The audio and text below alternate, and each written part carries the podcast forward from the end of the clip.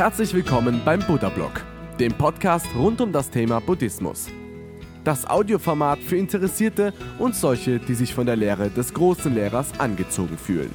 Geschichten, meditative Texte und Anleitungen zur Meditation einfach und verständlich erklärt von Shaolin Rainer, einem ehemaligen buddhistischen Mönch, der heute die Lehre Buddhas nach seinen persönlichen Vorstellungen vermittelt. Viel Spaß und eine kleine Erleuchtung beim Podcast. Buddha Blog Podcast Folge 99 Buddhismus im Alltag, Achtsamkeit im täglichen Leben. Ich bin Shaolin Rainer und ich freue mich sehr, dass du da bist. In vielen Haushalten steht eine Statue Buddhas.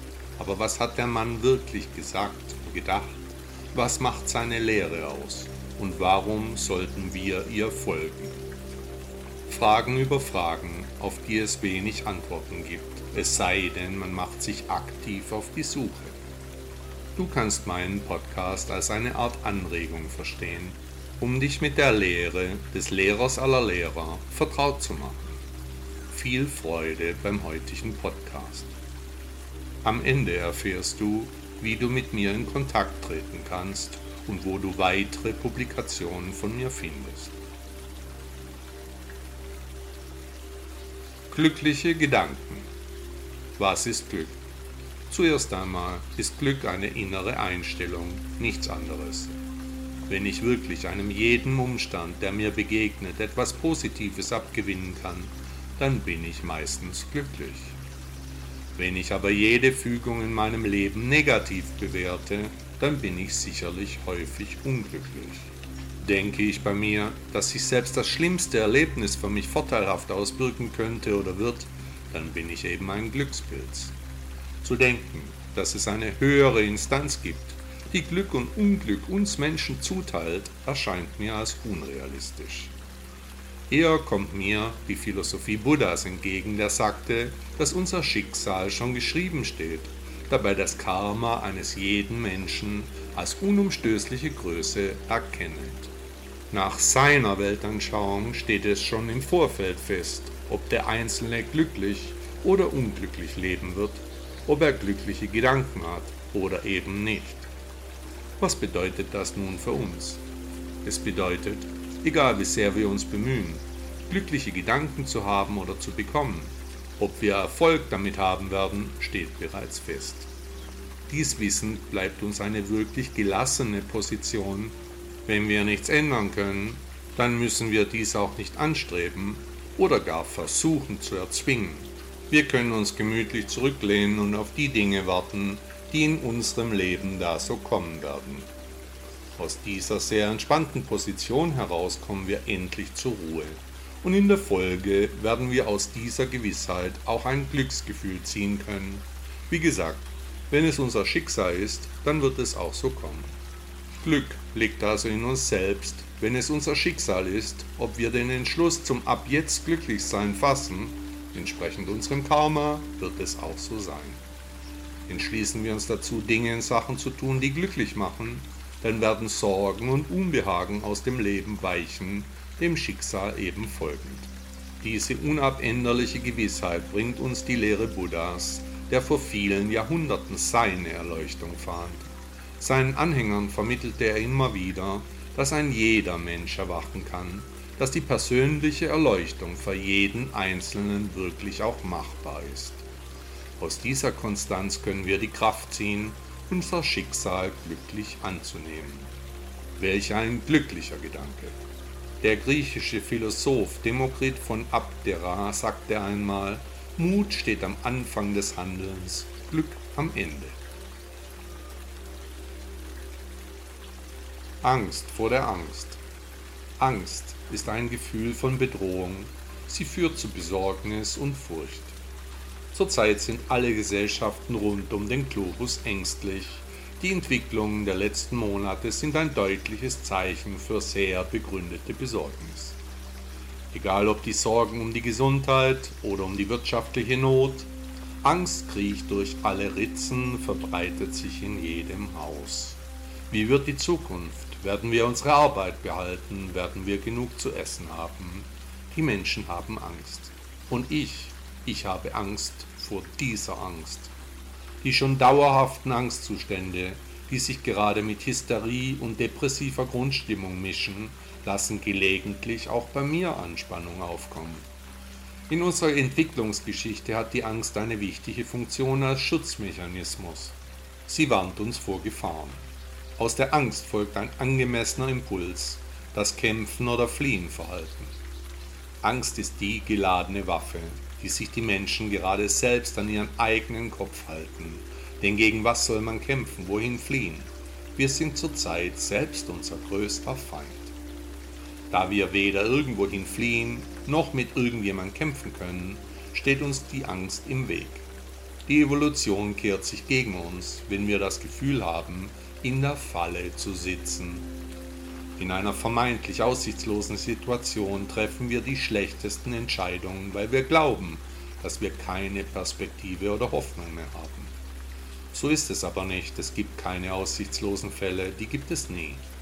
Aussichtslose Umstände gibt es nur in unseren Gefühlen. Die Angstdisposition ist bei jedem Menschen anders. Manche Menschen sind eher ängstlich, andere der wagemutige Typ. Lernprozesse haben jeden Einzelnen geprägt, abhängig von der jeweiligen Geschichte.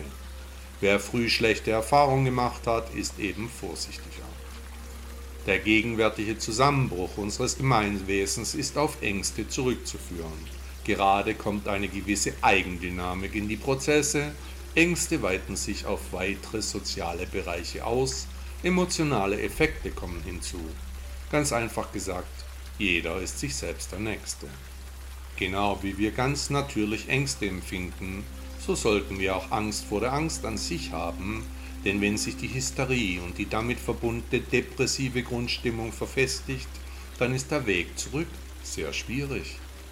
Auch Ängste können sich verselbstständigen, können um ihrer selbst willen ausgelebt werden, ziehen die Menschen immer tiefer in Depressionen und Sorgen.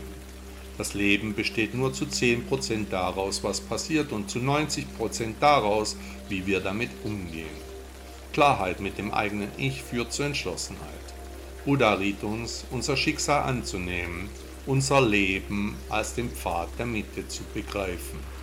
Der deutsche Schriftsteller Hermann Hesse sagte einmal, man hat nur Angst, wenn man mit sich selbst nicht einig ist. Orte der Einsamkeit. Wir fühlen uns verloren und fremd, einsam und sehr rückständig. Haben wir uns jemals selbst lieben gelernt? Vorübergehendes Glück, denn eine eiserne Zeit wird jetzt kommen, schon wieder, wie so oft in der Geschichte. Was können wir tun? Wir können wählen. Ich habe mich entschlossen, dem Vorbild Buddhas zu folgen, ohne Ängste, aber mit viel Vertrauen. Ich kann auf die Gewissheit vertrauen, dass alles vergänglich ist, dass ich zu Staub zerfallen werde. Aus diesem Wissen kann ich unglaubliche Kräfte ziehen, weil ich damit das wichtigste Merkmal des Menschseins verstanden habe. Alles ist vergänglich. Aber diese Vergänglichkeit erzeugt in mir die Gewissheit, dass alles genauso kommen wird, wie es kommen soll. Daraus folgt, dass ich keine Schuld an den Dingen trage. Daraus folgt weiterhin, dass ich mich nicht verstellen muss, keine Rolle in meinem Leben spielen brauche, ich bin ja nur ein Darsteller in einem Film. Ob ich die Heimat wiedersehen werde, das steht auch im Drehbuch, die Handlung ist sehr gut verteilt. Was uns im Leben passiert, macht nur einen kleinen Teil der Richtung aus. Was wir aus den Ereignissen machen, das bestimmt einfach alles. Alles ist bestimmt von der Handlung meines Films. Menschen kommen, Menschen gehen, wir bestimmen nichts. Das ist auch die Ursache unseres ewigen Leidens. Da alles vergänglich ist, kann ich mich aber um meine innere Energie kümmern, den Dingen auf den Grund gehen, meine Energie in meiner Mitte zentrieren. Und wer sich auf der Reise zu seiner Mitte befindet, der reist auch in Richtung seiner Erleuchtung. Hast du ein Vorbild, jemand, der dich aus den Orten der Einsamkeit befreien kann? Wie wäre es mit jemand, dessen Statue im Lotussitz schon in fast jedem Haus bereits sehr lange steht, dessen Person mit Ruhe und Frieden verbunden wird? Ein Vorbild, dessen strahlende Leuchtkraft vollkommen friedlich wirkt Jemanden, der nur durch die Tatsache, dass er Erleuchtung fand, im Gedächtnis der Menschen geblieben ist. Hast du eine solche Buddha-Figur im Haus? Buddha findet sich in deiner Mitte, dort wo das Zentrum deiner Energie liegt. Was wissen wir schon über den jungen Prinzen Buddha? Meist doch wenig, aber die Statue, die hatte schon immer so eine besondere Anziehung, ganz schwer zu erklären. Nun bekommt die Gewissheit über die Natur der Dinge in unserem Leben eine neue Qualität, bietet Lösungen, wo die eigene Sprache schon versagt. Die Gewissheit, in Millionen kleiner Teile zu verfallen, dass einfach nichts von uns übrig bleiben wird, daraus folgt, dass wir Ruhe finden müssen, da wir sowieso nichts ändern können. Der deutsche Physiker Albert Einstein sagte einmal, ich lebe in jener Einsamkeit, die peinvoll ist in der Jugend, aber köstlich in den Jahren der Reife.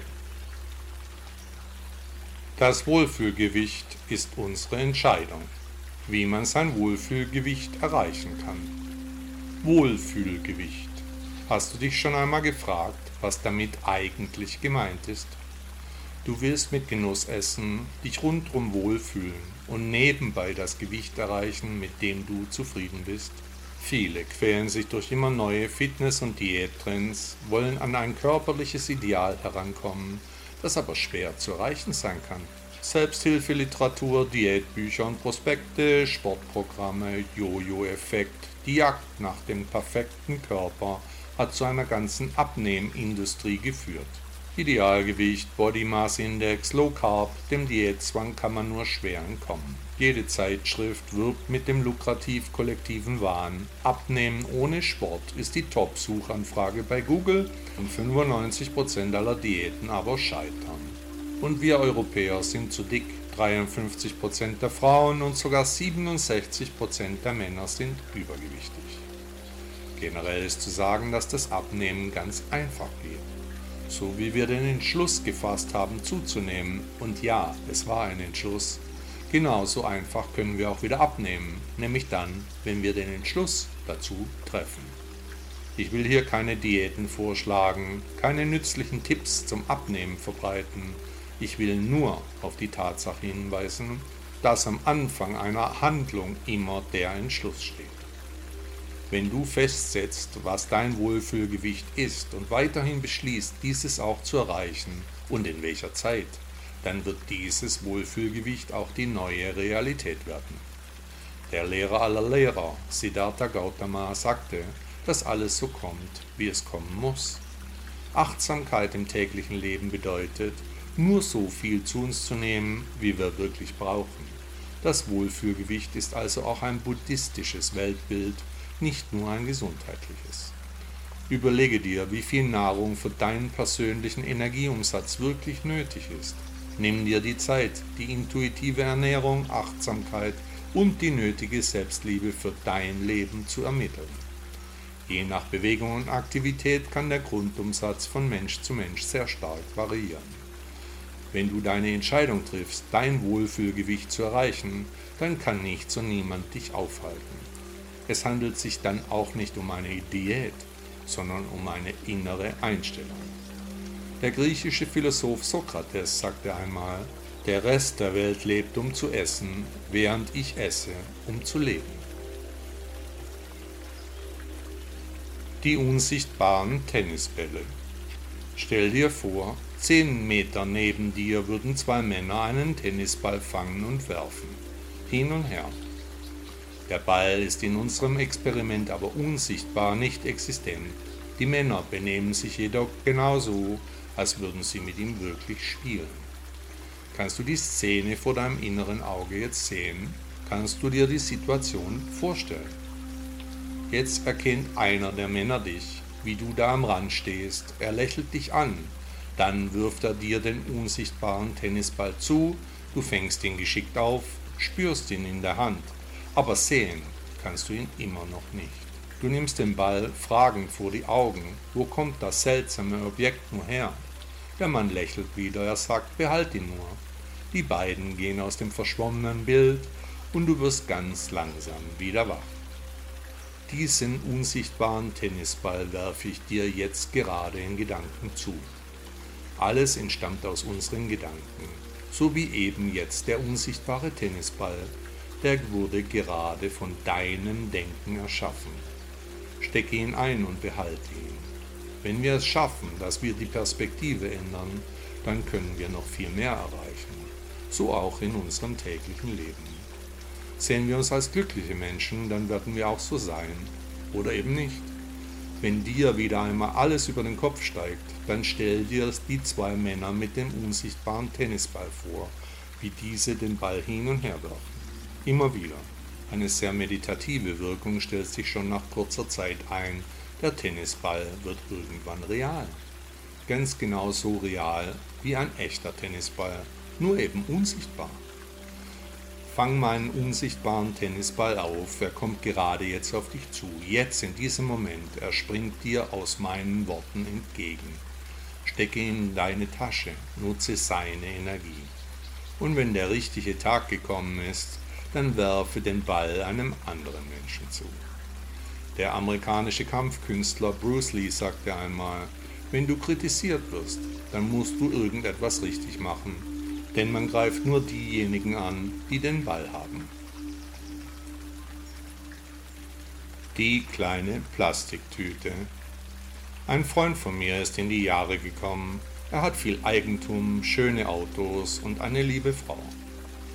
Nun wurde eine schwere Krankheit bei ihm festgestellt, er muss für länger im Haus der Kranken wohnen. Sein Zimmer dort ist klein, aber hell, hat ein Fenster, im Vergleich zu seinem sonstigen Anspruch ein eher bescheidenes neues Heim. Dort hofft er, dass er wieder zurück kann, nach Hause. Aber da ist er nicht sicher, ob er das Zimmerleben verlassen wird. Deshalb hofft er nun hier auf eine Lösung seiner Probleme. Er hat Angst. Dieses Zimmer ist nun der wichtigste Platz in seinem Leben. Seine Ansprüche sind in ganz kurzer Zeit sehr einfach geworden. Eine andere Freundin hat sich den Fuß gebrochen, auch sie ist im Krankenhaus, auch sie hat Wohlstand, nicht vermögend, aber ohne Sorgen. Aus ihrem Krankenzimmer bestellte sie bei ihrer Familie Dinge, die erstaunlicherweise in eine kleine Plastiktüte passen. In einer schweren Lage reicht es, wie es scheint, wenn man ganz wenige Besitztümer bei sich hat. Wenige Sachen zu besitzen erscheint als vorzugswürdige Position. Der Schwabe sagt, wer die Kühe hat, hat die Mühe, aber halt auch die Milch. Das letzte Hemd hat keine Taschen. Wenn es hart auf hart geht, dann reichen einige wenige Dinge eben aus. Wenn ich jetzt so überlege, was würde ich in meine kleine Plastiktüte packen lassen, und brauche ich wirklich so viele Dinge in meinem täglichen Leben? Der indische Rechtsanwalt Mahatma Gandhi sagte einmal, man soll weder annehmen noch besitzen, was man nicht wirklich zum Leben braucht. Der US-Autor Edgar Watson Howe sagte, Bescheidenheit ist eine Eigenschaft, für die der Mensch bewundert wird, falls die Leute je von ihm hören sollten. Und die österreichische Erzählerin Marie Freifrau von Ebner-Eschenbach sagte, mit wenigem begnügt sich schwer, sich mit vielem begnügen ist unmöglich. Die Pflanze im Garten, sie lebt von der Güte des Universums. Sie kann kein Wasser holen. Ihr Überleben liegt im Schicksal. Der Drang des Menschen, durch seinen Intellekt die Dinge bestimmen zu wollen, der zeigt, dass Menschen ihrem Karma schlicht nicht trauen. Ich habe einen traumhaften kleinen Balkon mit wunderschönen magentafarbenen Geranien und einer gelben, prallen Wandelrose. Wenn meine Pflanzen Wasser wollen, dann weiß ich das, sie vertrauen mir. Der österreichische Maler Kokoschka sagte, Jeden ist Zensur an der Natur. Die Urangst. Wir Menschen haben viele Ängste, aber die ursprüngliche Furcht vor dem Tod, die ist tief in uns allen verwurzelt. Jeder Moment könnte der letzte sein, das Leben ist nun einmal lebensgefährlich. Sterben werden wir alle, nur bitte nicht jetzt, etwas später, aber doch nicht ich. Warum nur? Wir hoffen, dem Tod möglichst lange zu entkommen, aber wir wissen, dass er am Ende unser Schicksal sein wird. Eine unumstößliche Erkenntnis legt sich wie Blei bei manchen auf das Gemüt. So ist das Sterben immer ein Teil des Lebens, die einen kommen, die anderen gehen. Durch unsere ständige, unterbewusste Angst vor dem Sterben, werden wir auch konstant an unser Schicksal erinnert. Da hilft es natürlich, sich von der Endlichkeit des eigenen Daseins abzulenken.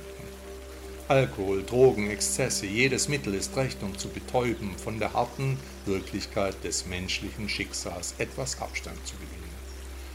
Wenn man benebelt ist, dann gelingt dies auch, jedenfalls für kurze Zeit, aber um welchen Preis? Diejenigen unter uns, die Erleuchtung erfahren haben, die haben keine Angst mehr vor dem Sterben. Für diese Menschen macht der Zeitpunkt des Ablebens keinen Unterschied, da sie verstanden haben, dass sie zu Staub zerfallen werden, dass sie alles verlieren müssen, sie nichts halten können. Da alles vergänglich ist, spielt auch der Zeitpunkt des Sterbens eben keine Rolle mehr. Es kommt, wie es kommen muss. Aus Gründen der Evolution ist Angst ein wichtiger Bestandteil unseres Lebens. Sie warnt uns vor Gefahren. Aber es ist eine Gewissheit, dass wir sterben. Davor generell Angst zu haben, ist unsinnig.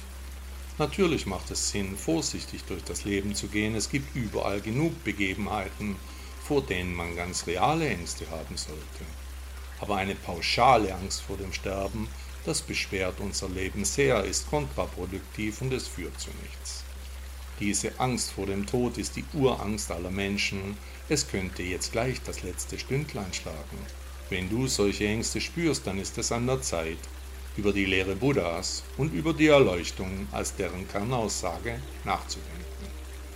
Schließe Frieden mit deinem Schicksal, finde Ruhe in deinem Zentrum, sammel die Energie in deiner Mitte.